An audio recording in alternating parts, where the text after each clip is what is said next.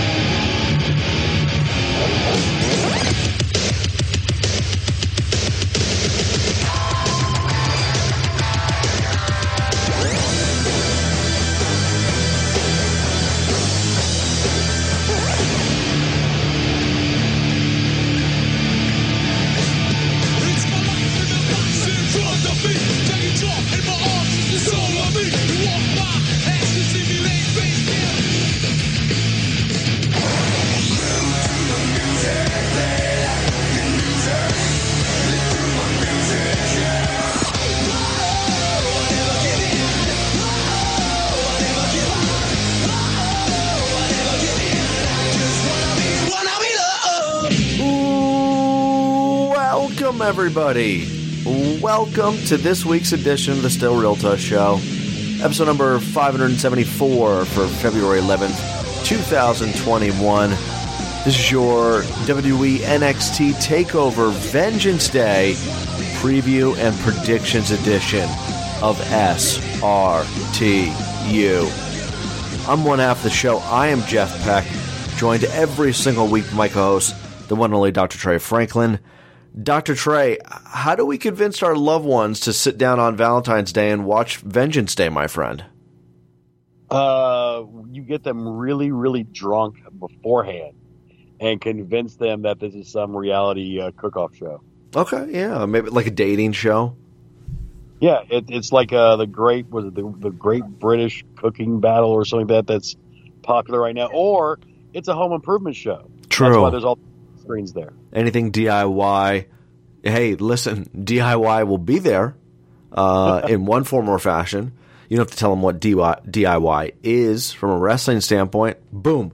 What was it? 30, 45 seconds. Dr. Trey and I figured out how you can watch Vengeance Day on Valentine's Day. Hey, we're, we're not even supposed to be really going out to restaurants anyway. So, I mean, what's the big deal? Just stay home, put on Vengeance Day, and uh, I don't know, get some like as much flowers and candy as possible to to soften them up and make sure everything's all good before you sit down and watch the pay per view on Sunday. Uh, welcome everybody. Welcome to this week's edition of the show. Dating advice from Dr. Trey Franklin and I. Probably did not expect that. It is Valentine's Day. We do have a pay per view on Sunday. Lots to discuss here in the world of professional wrestling. So uh, I figured we would pick up. We would start off this show with a conversation we kind of discussing last week, coming off of the heels of the Royal Rumble, uh, and that's in regards to Edge winning the Rumble match, the men's Rumble match, uh, 10 days ago. And the more I thought about this, Dr. Trey, following last week's show, the more I watched WWE programming this week, there are obviously three choices that uh, Edge has right now, should all the current champions hold on to their titles. You got Roman Reigns, the Universal Champion on SmackDown, Finn Balor, the NXT Champion on NXT, and Drew McIntyre, the WWE Champion, on Raw. And I broke down each one of those areas into, uh, well, there's it, there's three areas that I broke this down to. So uh, I want to know what's more important: the dream match scenario, which to me is Roman Reigns versus Edge, building a rising star, which to me would be Drew McIntyre and Finn Balor, or a comeback story Edge returning from injury, neck injury, year, you know, his, his career cut short, retirement, comes back, tears his triceps, another comeback story. what is more important right now? The dream match, building a rising star, or the comeback story for Edge's Royal Rumble WrestleMania 37 booking? That's a really good question. I hadn't thought of it in those terms, but um, I guess my answer is also predicated on. See, look, Sammy's already discussed with my answer. Uh, my answer is going to be predicated based on kind of what we saw booked over the last over the last couple weeks, and so I'm going to go with the dream match. That is, it's Roman versus Edge. That that's where they want to go. I mean, the comeback story is fantastic, but the comeback story really was last year's Rumble, and then the subsequent matches with Randy Orton. Uh, the building of the stars. To me, you look at Drew McIntyre. He now joins only one other person in the history of this business to defeat Brock Lesnar and Bill Goldberg. And for as much of building up Finn Balor as you want, where on NXT, Finn Balor kind of already is Edge of that brand. Like he's kind of the old man of NXT in a lot of ways. So to me, when you look at it that way, I would, I, I, to me, it's the dream match. You got Spear versus Spear, you know, the the guy that everybody hates versus the the quintessential comeback story. It all ties in together, and it's the generational battles that we love. So I think Rome, I think Roman and Edge is is the match that we kind of need for WrestleMania. Yeah, it's uh, something we discussed coming off the heels of the Rumble last week, like I said before, and I felt like that there was different layers to it. And I think when you go down the direction of the dream match with Roman Reigns, which to me that that's that's the match to me that I want to see. That that that's a marquee match. That's a match, especially with the way that Reigns has been booked lately since he returned uh, from last year's WrestleMania, sitting out due to the pandemic. This is the direction that you go where if you want to get the casual fan, you want to get the diehard fan to sit down and watch WrestleMania on Saturday and Sunday, you're headlining a show with Edge versus Roman Reigns. That does it for me. And I think it actually kills two of the three birds that I named with one stone, Dr. Trey. Dream match, Reigns Edge. Comeback story, Reigns Edge you kind of do both. Um, I don't think Drew McIntyre needs Edge to build him up as this upper echelon superstar. Uh, you just alluded that Drew McIntyre is only one of two wrestlers joining The Undertaker to defeat both Brock Lesnar and Goldberg. Um, I, I, don't think Drew needs it. Finn is kind of in his own world on NXT, and I, and I love Finn Balor. I love NXT. I, I just don't think Edge versus Finn Balor would do it for me. This isn't like a Charlotte Rhea Ripley situation where you're watching that match a year ago or that build up to that match and you're like, this is this is going to put Rhea Ripley on the map.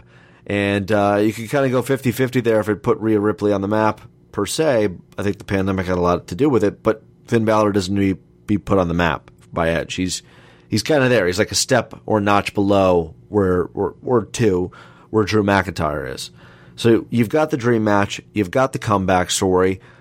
Which do you care most about then if you're going the direction of Reigns? Do you care about the dream match scenario more than you do the comeback story?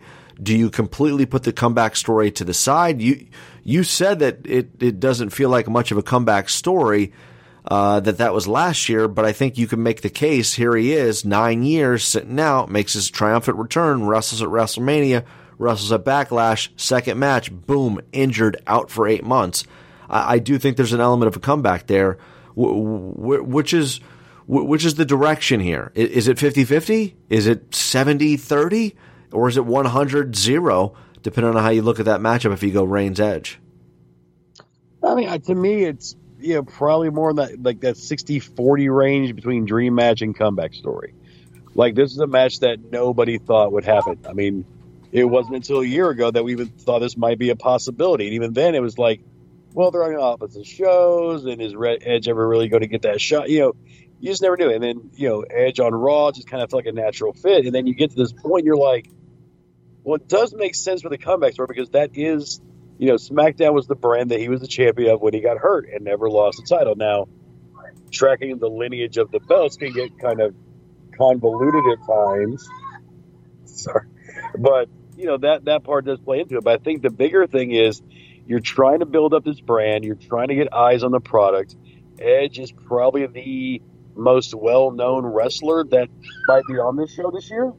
Uh, with it, I mean, unless they throw Goldberg a bone and throw him on the show, but You know, no Brock Lesnar, no Undertaker, probably no John Cena, you know, no Rock.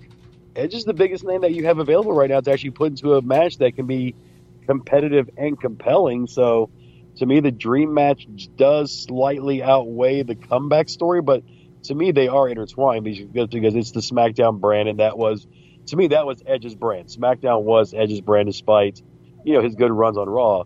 That was his show. Do you think? And I hate to say this because it's like disrespectful to Edge because I enjoy his, his work so much. Do you think the newer fans, younger fans, however, right? You want to look at this like I think if you put Austin, you put Rock in there, you put Triple H in there, Undertaker, HBK, fans know who those superstars are.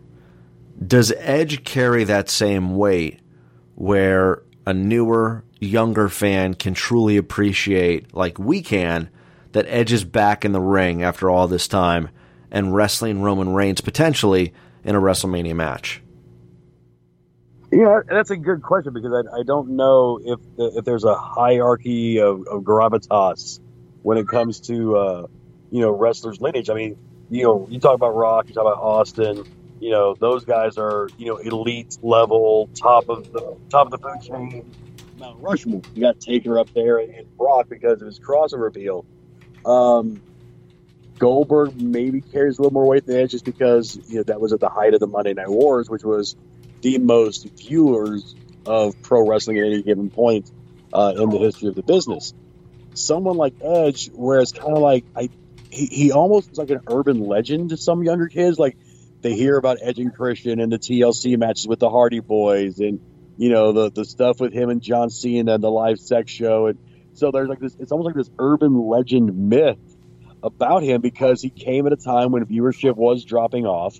He came at a time when you know it, it just wrestling wasn't as cool as it was maybe five years earlier, uh, and he came at a time when people were kind of sick of John Cena being shoved down their throats, so they kind of you know revolted in protest. So, I, I to me, I think it's a, a really cool thing because if you have the network, obviously you probably watched the Edge and Christian show and you see all these things that Edge did that was kind of cool and funny and you know these these great mythical battles that he's had, but he doesn't have the quote unquote name casual name value that the other guys have. But I still think to to most wrestling fans, he's you know if Cena, if, uh, Austin, Rocker like A plus guys, you know Edge is probably A minus to B plus guy.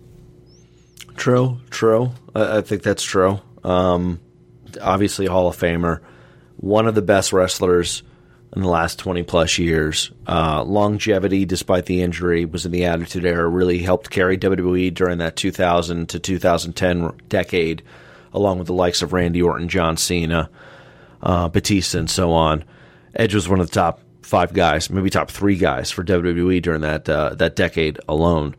Um, so if you go the direction Edge versus Roman Reigns, which is I I believe WWE will do, if you don't have Edge take on Drew McIntyre, now let's say McIntyre holds on to the championship at WrestleMania, I can't see why he would drop it in Elimination Chamber or Fastlane, but crazier things have happened. If not Edge for Drew, Mac- Drew McIntyre at WrestleMania 37, what's the direction that you go? I think WWE just ran an angle, and we'll preview predict Elimination Chamber on next week's show with Sheamus that – was very easy to predict that that was going to happen. A guy who's been a long time heel for God, the last five, six, seven, eight years, um, all of a sudden turns babyface, and then within a month, six weeks, he turns on Drew McIntyre, which everybody in the locker room of WWE, like Keith Lee, would point out, was predicting was was going to happen at some point anyway. So it was like the worst heel to babyface, back to heel turn that we've seen in some time to set up an elimination chamber match, which makes no sense. I don't want them to go down the direction of Drew McIntyre and Sheamus, and I thought that's the way that they things were going and playing out back in December and, and January.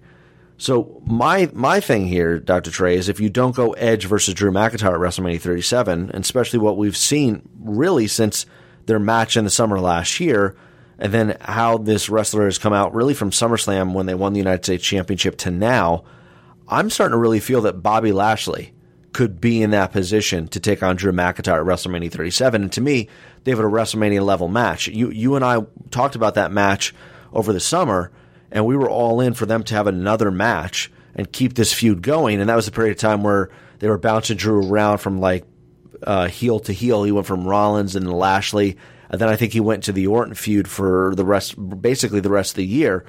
I would make a strong case right now that they should potentially give that baton if they're looking for somebody to go toe to toe with Drew McIntyre at WrestleMania 37.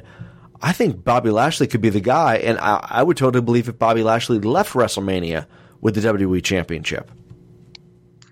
Yeah, I was actually as, as, you were talking, I was kind of thinking, I think I know where Jeff's going with this question. So who would I put him in the ring? And I came with the same conclusion. Uh, plus, you go back to the Rumble and how they had Lashley booked in that, where he looked really strong, and then it took you know what five, six guys to eliminate him.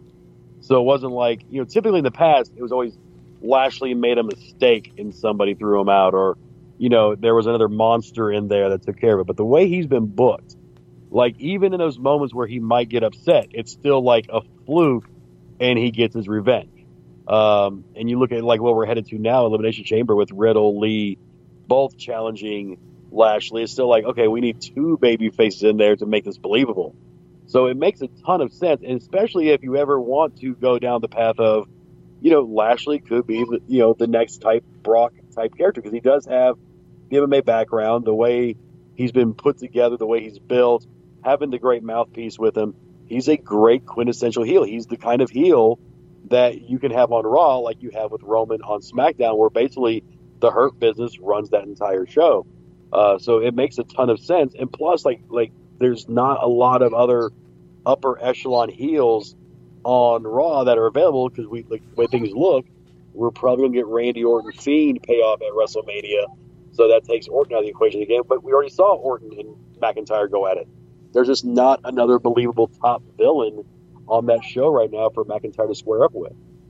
I totally agree. Uh, they've gone the direction of AJ Styles back in TLC, uh, December time.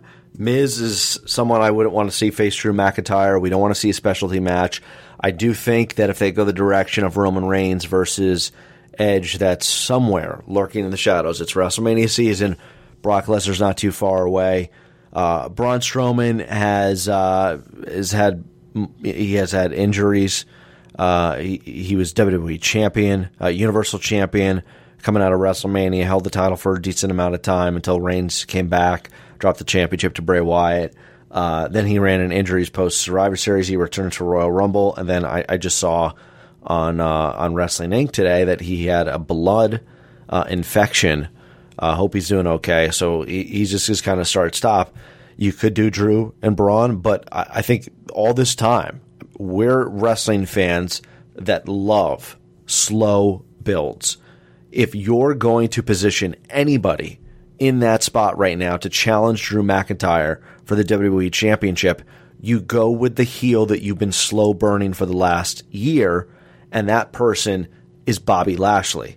Uh, it just makes so much sense to me right now that that's the direction that you go. We'll see where things are uh, moving forward here. I think if he drops the United States Championship in a triple threat match without getting pinned in Elimination Chamber, I would say the stock is rising for Bobby Lashley to be challenging Drew McIntyre at WrestleMania, and I'm all right with that. That match that they had over the summer last year, I, I, I forget which pay per view it was. It may have been Extreme Rules, maybe in Backlash even, uh, was just really good. Very well done by uh, Bobby Lashley and Drew McIntyre. I, I can't rack my brain on that. It, was, it had to have been a backlash, Money in the Bank, Extreme Rules, where I mean those pay per views felt like a blur basically from the performance there. They were good shows. They were solid. They were like two hours and fifteen minutes. But I just remember that match was one of those underrated uh, matches of the year that I thought was really, really good, and uh, maybe definitely look different at Bobby Lashley as we move over here. And he's been booked phenomenal so far. Um, you got Edge in the men's Royal Rumble, Bianca Belair. She kind of took a back seat post Rumble in regards to who she would choose. You now are seeing that amped up some. Uh, she had her promo on SmackDown with Sasha Banks and Carmella and uh, Reginald in the ring. She was at Raw on Monday to talk to Asuka. Uh, I've always liked the Bianca who is the uh, badass, arrogant jerk at times. And while I, I would cheer for her no matter where she aligns as babyface or heel, I'm not kind of I'm not really digging this whole she respects everybody and is like, you know, hyping them up. She hyped up Sasha Banks. She hyped up Asuka. I like that NXT Bianca Belair where she doesn't take any shit and she knows she is the best. That EST of WWE, that arrogance that I think has made her really, really good. Um, which also makes us wonder, Dr. Trey, who is she going to point towards? What I don't like for storyline consistency with WWE is that Edge has, has included the NXT champion, Finn Balor. Bianca Belair, when she cut her promos, she's not bringing up Io Shirai. She's not bringing up the NXT championship unless she is appearing at Vengeance Day on Sunday to add that layer into it, which I would completely welcome. I don't like that they're ignoring NXT like they did at Survivor Series this past year, even though that was kind of COVID related. But then two months later, it's okay for NXT stars to be in the Rumble match. But I digress. I wonder, you know, I mean, you had the winner last year, Charlotte Flair challenge for the NXT Championship. Uh, Bianca versus Io would be pretty cool. The direction that Bianca goes for WrestleMania 37 it's kind of up in the air here. I, I, don't. The women's division is is a little bit in flux. I think Sasha may be the only champion who remains heading into WrestleMania season. I can foresee, even though I wouldn't want it, Asuka dropping the Raw Championship in favor of somebody like Charlotte Flair. Asuka's supposed to be taking on Lacey Evans in two weeks or ten days uh, at Elimination Chamber. I could totally see Lacey versus Charlotte being that Raw Women's feud, which I would not be welcome to. Where do you think we go here? I think the Edge stuff is is not a slam dunk. However, I do think the Bianca stuff is a slam dunk, and I think we're going to get EST versus Boss at WrestleMania. Doctor Trey, what say you? Yeah, I mean, to your first point about you know Bianca's personality type, I, am with you. I, I, like cocky, arrogant Bianca. The you know the you don't even go here, Bianca Belair. Um, but the problem is when they come to the main roster, automatically there's the tie-in with the Street Profits and their super babyface tag team, and you don't want to have super babyface husband with the heel wife. So I think that's why they've kind of made her be a little bit more humble, you know, on the main roster. But you know, with her bouncing around, you know, looking at Sasha, looking at Asuka, to me, you go to Sasha because personality-wise, they line up. You know, because they can both be great smack talkers when they when when when it's called upon. Uh, the speed and athleticism of Sasha versus the power and athleticism of Bianca be a great matchup. And you know, the one thing we haven't seen, we haven't seen Bianca use the hair as a whip in a long time either. So that would be interesting to see if, if she busts that out during the match, and that could kind of tell where they are going to position these ladies going forward out, out after WrestleMania too, if that's where they go. But um, but you know, for for my for young African American you know girls that that love pro wrestling, if you get to see Sasha and Bianca square up at a WrestleMania, like is that not like a dream match for that whole community as well? I mean, to me, that's just kind of where you want your your money made on that match. So uh, I would I would lean like you said, like I would lean towards Boss versus EST. Yeah, it's. Uh, I think it's a pretty much a foregone conclusion there. I think Bianca remaining on SmackDown makes sense. They've they've typically kept the married couples there, um, and I think with the Street Profits on on SmackDown, it's uh, kind of a foregone conclusion that Bianca will probably challenge for the SmackDown Championship at WrestleMania. But uh, yeah, I, that's huge Bianca fan. I, I, think the way that they're post Rumble, it's a little bit of a disservice. I mean, everybody loved that story. The video of her parents celebrating was so genuine and awesome and so much fun. And then the stuff on, I just, I don't like nice Bianca. I just, I like arrogant Bianca, and arrogant Bianca can still be a babyface. It's like you said, Dr. Trey, it's that you don't go here, Bianca, that is so good as a full 360 degree character that that's what we need to see more of right now. And hopefully they pick that back up here in, the coming week because so far the kickoff to this entire thing, not a fan of.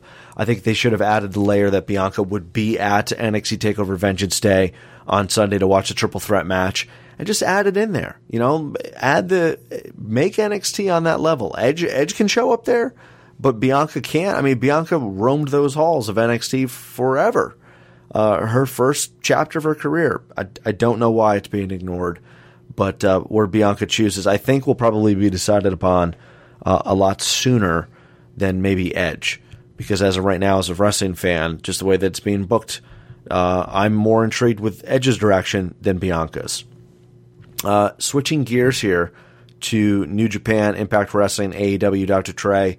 There was a promo this week during Impact Wrestling, the uh, the paid ads by AEW of Tony Schiavone and uh, and Tony Khan. Which, uh, when they originally started, I don't know how you feel about this. We'll, we'll get into this part first before I actually get into the question I want to ask you.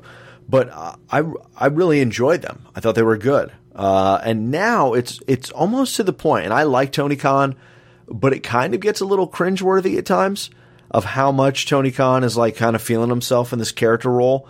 Uh, you could totally see why he's probably better behind the scenes than he's in front of the camera, but that's just my opinion on it. Uh, I don't know if you've seen the recent paid advertisements, Dr. Trey, but it, it, it does feel like uh, that Tony Khan, who was really good at them in the beginning, maybe trying just a little bit too hard right now. Yeah, I, I watched the one Tuesday night uh, when I was watching Impact, and I'm watching going.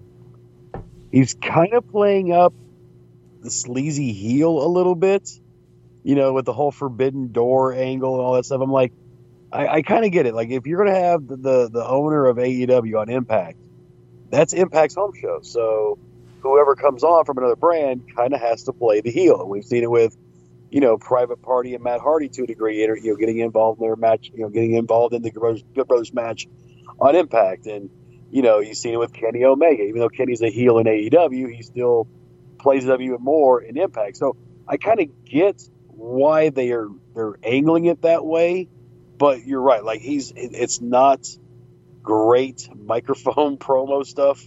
Uh, the last couple of these little paid ads from Tony Khan but then again, it's I mean he's really only been on TV now a handful of times really in his wrestling life because before you know AEW, I mean he was kind of like the behind the scenes you know guy with the Jags and you know the other ventures they had there. He, he's not a guy that's traditionally in front of the cameras, and he's been kind of thrust into this position for these paid ads for for Impact. But like they're enjoyable, but you know you're right. Like it kind of comes off like he's trying to sell me a car at a at a at a car lot that you wouldn't drive down there to unless you just had horrible credit. See, we're, we're, we're going to start right now, like kind of uh, bashing him, obviously, as an on screen character in Tony Khan, but we're very much quickly here. And the next topic I want to bring up just momentarily before uh, actually what Dr. Trey mentioned, it appears he's a great mind in professional wrestling, the way that he's been booking some things. But you mentioned, Dr. Trey, the Forbidden Door, and that's that's perfect segue because that's what I wanted to bring up. And that has been the phrase that was, was first uttered on Impact Wrestling, then carried over on AEW Dynamite this past Wednesday. I got to ask, is that forbidden door where New Japan and Impact Wrestling can enter AEW? Does that forbidden door being open in AEW mean anything to you right now from what you've seen for the first two months of that forbidden door being open? You know, this is something we talked about. This whole angle kicked off was you know, if you're one of these other companies, I mean, we, we saw the partnership with the AEW and Impact start up first. And we mentioned, I mean, if you're New Japan or if you're Ring of Honor, you have connections with the Kenny Omegas of the world and the Young Bucks of the world. Why would you not want to try to get more eyes on your product by being affiliated with them? So, uh, I to me, I, I think it's it's a great move for everybody involved because, you know, for AEW, you're getting exposure in other companies because there'll probably be crossovers as well. And then these companies are getting more exposure on a bigger market platform on uh, you know TNT than whatever their traditional cable home is. I think it's a great move.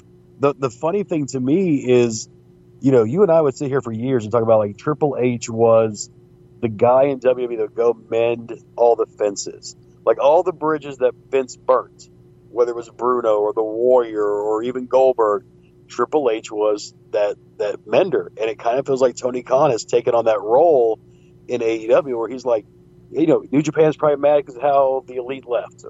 Well, let me go work on that fence. You know, Impact's not, you know, hasn't been a great you know proponent of us because we've taken a lot of their talent. Let's go mend that fence. I think it's a brilliant strategy on his part to, to kind of mend these mend these fences and open these doors up. That hey, if we can cross promote we can do things together, to tackle the machine that is WWE, it makes sense for everybody involved. I agree. I agree. I mean, it's pretty cool seeing this all uh, take place right now professional wrestling in 2021, and uh, it just adds that that layer where it's it's a paradigm shift, and, and hopefully it does lead to better things in all of professional wrestling moving forward. Uh, keeping up with AEW, and this is a, a, topic that we've discussed in the past, Dr. Trey, and, and regurgitating here, but I watched AEW Dynamite this past Wednesday, as I always do, and I'm sitting there and I'm looking at these storylines right now that they're building up heading into Revolution. You've got Omega, Moxley, Young Bucks, Impact Wrestling, New Japan, Bullet Club, Mini Reunion, all kind of tying into one another. You've got uh, Darby Allin and Sting and Team Taz. You've got the inner circle implosion where Sammy Guevara this past Wednesday quits. You got Hangman Page, Matt Hardy, Private Party, Dark Order, uh, all that stuff going on right now. Where's Hangman Page going to uh, hang his hat per se? And then you've got uh, Jurassic Express and FTR, the slow build of of Jungle Boy. And I just look back, show's done, show's over, and you look at everything storyline wise from a thousand foot view, and I just named off what four, five, six storylines that, uh, and there's some that I'm even missing. You've got Orange Cassidy and and Chuck Taylor with Miro and Kip Sabian, Penelope Ford, even. There's a lot of good storylines right now uh, in AEW. There's a lot of reason why us as fans should care about what's taking place on AEW television. I think AEW is doing it the best of any professional wrestling organization today. And they're still obviously what, uh, less than 18 months old per, right now. I mean, well, about two years fully, but AEW Dynamite is a show less than 18 months, maybe less than 15 months. Does AEW have the best wrestling storylines right now that compels you to watch them each and every week as a wrestling fan? Are the storylines that I just mentioned compelling to you, or are there intricacies of each one of those storylines that you may or may not be liking currently, or may not even be excited to watch?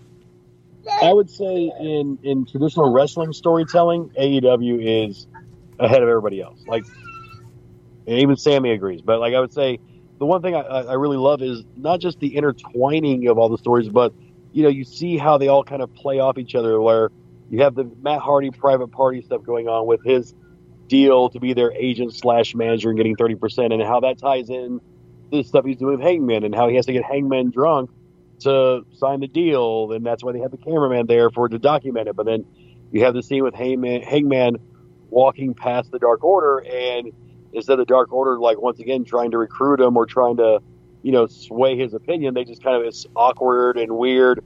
Like we don't know what direction we're going because we we lost Brodie.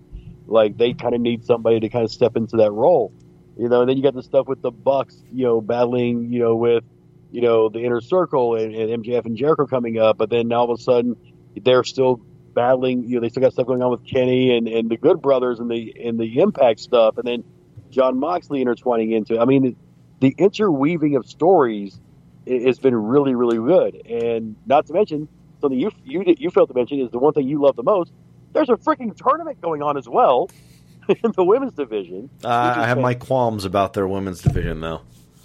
I know, but it's still a tournament, Jeff. True. And we true. So, uh, my only knock on it is that sometimes they'll kind of spring a match out of nowhere.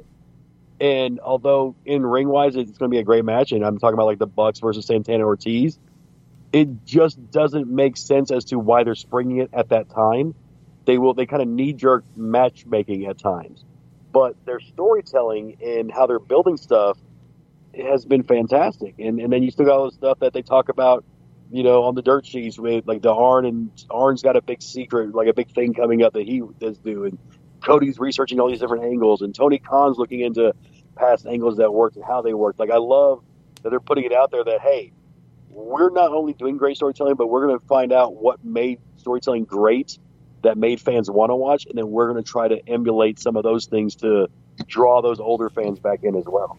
Yeah, they, there's a lot of really cool stuff that they do. Uh, the Lee Johnson, Cody stuff from Wednesday's Dynamite, where uh, Lee completely forgot about uh, uh QT Marshall, which they're they're saying is comparable to the Bruno Sammartino, Larry Zbyszko stuff in the early '80s. I, just like that how how well thought out they are, and I think I do think I First off, before I'm about to say this, I should ask you this because I, I don't watch it. I, this is probably the one piece of wrestling content I don't watch all week, and that's AEW Dark. Do you watch AEW Dark pretty regularly, Doctor Trey? Um, not regularly. Uh, that's where I see a lot of my friends. A lot of my friends when they get their AEW stuff is on Dark. So AEW Dark is my WWE NXT UK.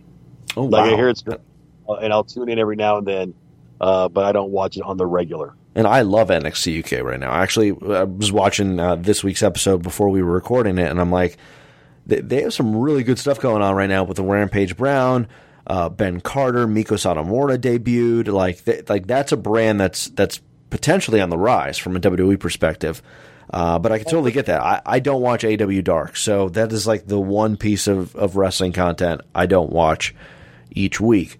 But I always feel like on on AEW Dynamite, it just it's it makes it worthwhile as a wrestling fan. Like it makes sense, and you could just kind of see where things are going. Like you know, I'm digging the Lee Johnson stuff. You had Arn Anderson's son at ringside. It's like okay, that's peculiar. He's beginning his his his rise as a professional wrestler. Where where could things be going here? Um, Darby Allin, Team Taz has always been good. The inner circle stuff I think has been really good with MJF. Um, I don't know if this is the direction I would have wanted to take take MJF right now. I, I feel like he should be the number one heel in AEW, but you've got Kenny Omega doing really well in that spot. It just seems like then Jungle Boy. I mean, Jungle Boy maybe a year from now uh, could be the top babyface in all of AEW or, or, this rising star, especially when fans come back there. Uh, I do think they may have to change his name to accomplish that as well. But there's just some really good things going on with AEW. It, it's just a very well put together wrestling organization, top to bottom storylines. There are those moments where things just get thrown together like Young Bucks and Santana and Ortiz. But I would say what, like nine out of ten times, Dr. Trey, the things that you see on A- AW Dynamite minus the whole Shaq, Cody Rhodes stuff makes sense. Yeah, I would say storytelling wise, like I said, every now and then they kind of pull a match out of midair, and I'm like, I, I don't really know why we're doing this match, but yeah, I mean, uh, the the the Shaq and Jade versus Cody and uh, Red Velvet uh, does it does seem out of place like everything else kind of makes sense in the world of you know soap opera, sports entertainment. They all have that nice little interweaving. There's backstory they leave in there, and like even like they pulled you know pulling the Kenta stuff out there, and all of a sudden you see Moxley with the IW, IWGP United States Championship. It's like, oh, what? Whoa, we're yeah, that was cool. These belts on the show now, other than just the Impact Tag Belt. I mean, it's kind of weird seeing all these other belts show up. I mean, that's kind of taking a page out of what New Japan does at time as well. So it, it, I would say probably 90, 95 percent of the time they're they're spot on with their with their storytelling. Going back to the Forbidden Door stuff, since Doctor Trey brought it up, like Kenta's a great addition. Um, it, what was bizarre about that entire match, all, all I could think about Doctor Trey was that one time, Moxley and Kenta were under the WWE roof. Moxley was Dean Ambrose wrestling in upper mid card to main event level uh, uh, matches and feuds. Kenta, Hideo Itami, was discarded in, in NXT and then just basically left to rot in 205 Live. Like, Hideo Itami Kenta may be the most underutilized star that WWE's ever had under their roof that they did not know what to do with. Uh, I'm sure that you can make a case for a lot of guys that are currently on the roster, but you look at Kenta, and it's like this is this is. They said he was the Babe Ruth of Japan for professional wrestling, and he is wrestling uh, Tony Nese on 205 Live and losing to Tony Nese. It's just bizarre that here here we are years later. These guys are feuding for the IWGP United States Championship, and they were under the same roof, and WWE didn't do jack shit with either one of them to wrestle on each other.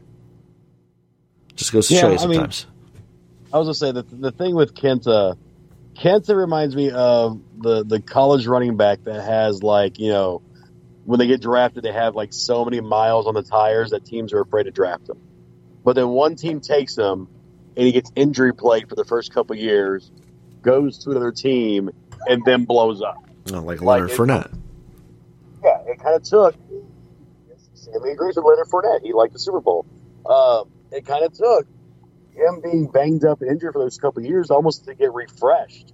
So when he got that next opportunity, like he hasn't been hurt since he left WWE, and that's been over what a year and a half, two years almost. Like he hasn't had that injury, so it's kind of weird that you know he was always banged up and dinged in WWE, and then he leaves and all of a sudden perfectly healthy again, like he was during his his first run in New Japan. Feel free to chime in at SRTU Podcast with your feelings about the Forbidden Door, AEW storylines, who Bianca and Edge should challenge, and a whole lot more at SRTU Podcast on Twitter. Dr. Trey, let's get to NXT TakeOver Vengeance Day, our preview predictions. It takes place this Sunday from the Capitol Wrestling Center in Orlando, Florida. Five matches on the card as we speak. Let's get right to it here. Women's Dusty Rhodes Tag Team Classic Finals. The winner of this match will get a future WWE Women's Tag Team Championship match, which I love. You got Dakota Kai taking on Raquel and Raquel Gonzalez taking on Ember Moon and Shotzi Blackheart. Uh, I like Dakota Kai and Raquel Gonzalez in this one, Dr. Trey, because simply I would love to see Nia Jackson, Shayna Baszler take on Kai and Raquel. Your thoughts on this one, and what is your prediction? Uh, by the way, Vengeance Day, uh, are they running out of names for WWE's or just com- kind of combining Vengeance and Judgment Day into a pay per view name? I was just kind of blown away by that. I think they're trying to uh, to save some of those old copyrights that they had. Well, it's possible. All right, Sammy. Dakota Kai, Nia Jack, or Dakota Kai, Raquel Gonzalez, Ember Moon, Shotzi Blackheart. Who you like? All right, I agree. He likes Shotzi Blackheart because the tank. So okay, yeah. So we're taking Shotzi and Ember. But they both they both have like really big moments in the Rumble. I mean, so uh, that might mean something. I don't know. But I'll take those two. Uh, MSK, Wes Lee and Nash Carter take on the grizzled young veterans James Drake and Zach Gibson in the men's Dusty Rhodes Tag Team Classic Finals. Go out of your way and watch grizzled young veterans taking on Tommaso Ciampa and Timothy Thatcher. It was a shocking win. It was a win that obviously helped elevate grizzled young veterans. And to me, once that re- match took place and that result was what it was, uh, there's no way that I could see grizzled young veterans losing to MSK uh, in back-to-back years in the finals of the Dusty Rhodes Tag Team Classic. Uh, I like GYV defeating MSK. Dr. Trey, what say you? See, I'm torn because I never thought MSK would get this far. I, I thought, like, you know, they would kind of come in, have a really great first match, and then just you know build on that going forward out of this. To push them this far, this fast, makes me want to lean towards them. So, um, plus I know them, so I, will go with MSK more out of just the rocket ship to you know rocket ship to the back and the fact that I, I, I know Zach and Dev. So uh, and to be fair to them, MSK Legado del Fantasma match was really good as well. I mean, they both had very solid tag team matches. Reminded me of the uh, like the Golden Era of tag team wrestling with American Alpha Revival DIY in NXT uh, about four or five years ago now. At this point, uh, speaking of DIY, you got Johnny Gargano defending the NXT North American Championship against Kushida. Uh, the stuff they did this past Wednesday was phenomenal. Uh, Gargano was like the last white meat babyface that we've seen in some time, at least in WWE's realm. And now he's doing a really good job as a heel. Uh, hilarious with the uh, the wheelchair, the broken arm stuff. Uh, I loved the thing, which he took a little uh, shot at Triple H. I don't know if many fans caught that, but I certainly did. Where he would go away for a couple weeks, they would do a, a bunch of video packages to the tune of "Beautiful Day."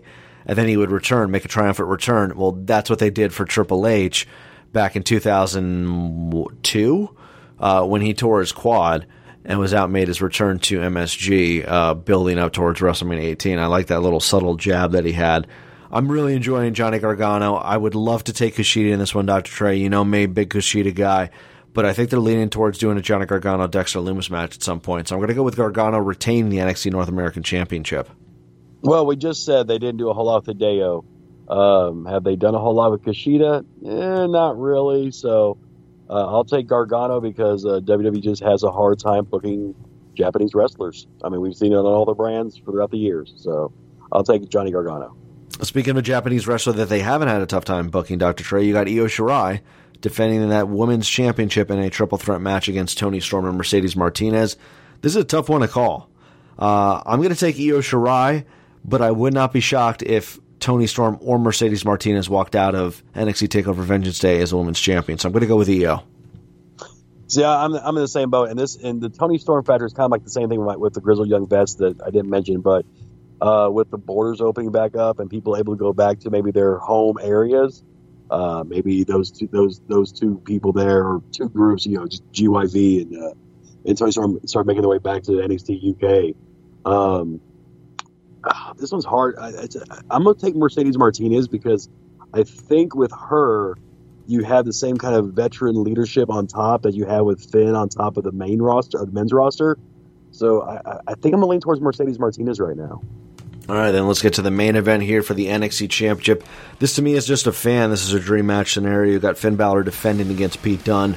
Two of my favorites here in the last five to ten years in all professional wrestling. This is going to be a fun match. I really want to pick Pete Dunne, one of my favorite guys to watch in all of wrestling right now. But I'm going to go with Finn Balor retaining against Pete Dunne on Sunday, Dr. Trey.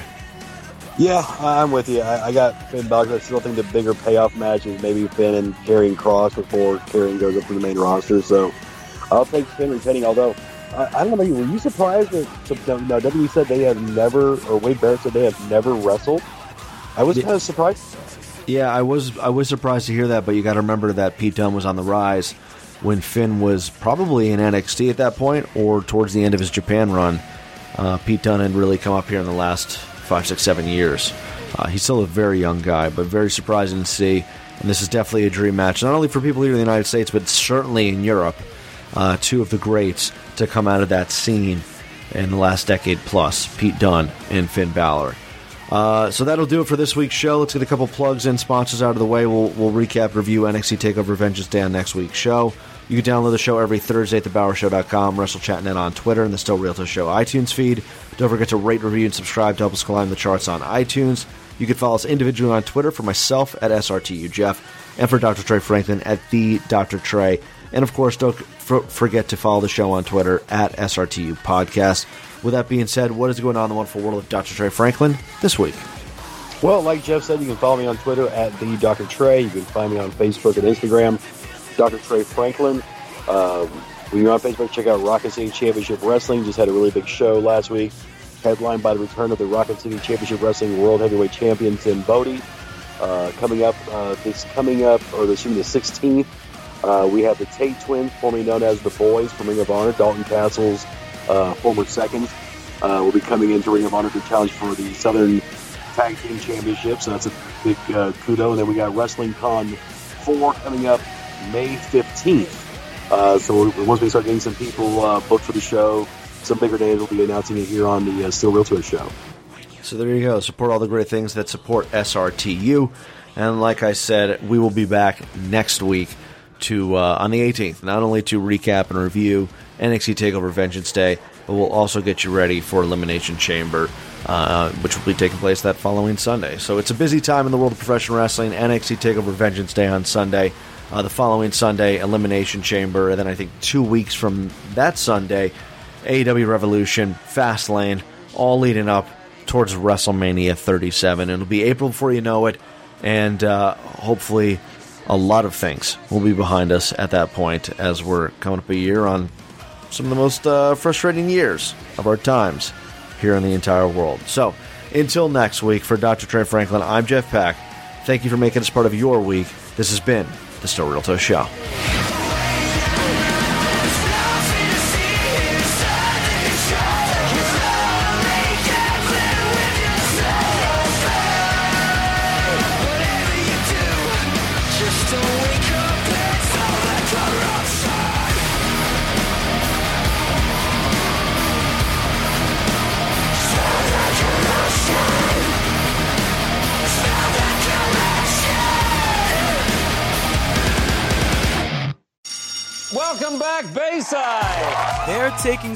Spirit The fun's just getting started. to the max. This is gonna be awesome! Saved by the Bell. New season streaming now. Let's do this, baby. Only on Peacock.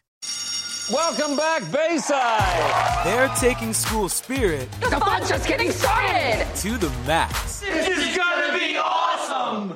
Saved by the Bell. New season streaming now. Let's do this, baby. Only on Peacock.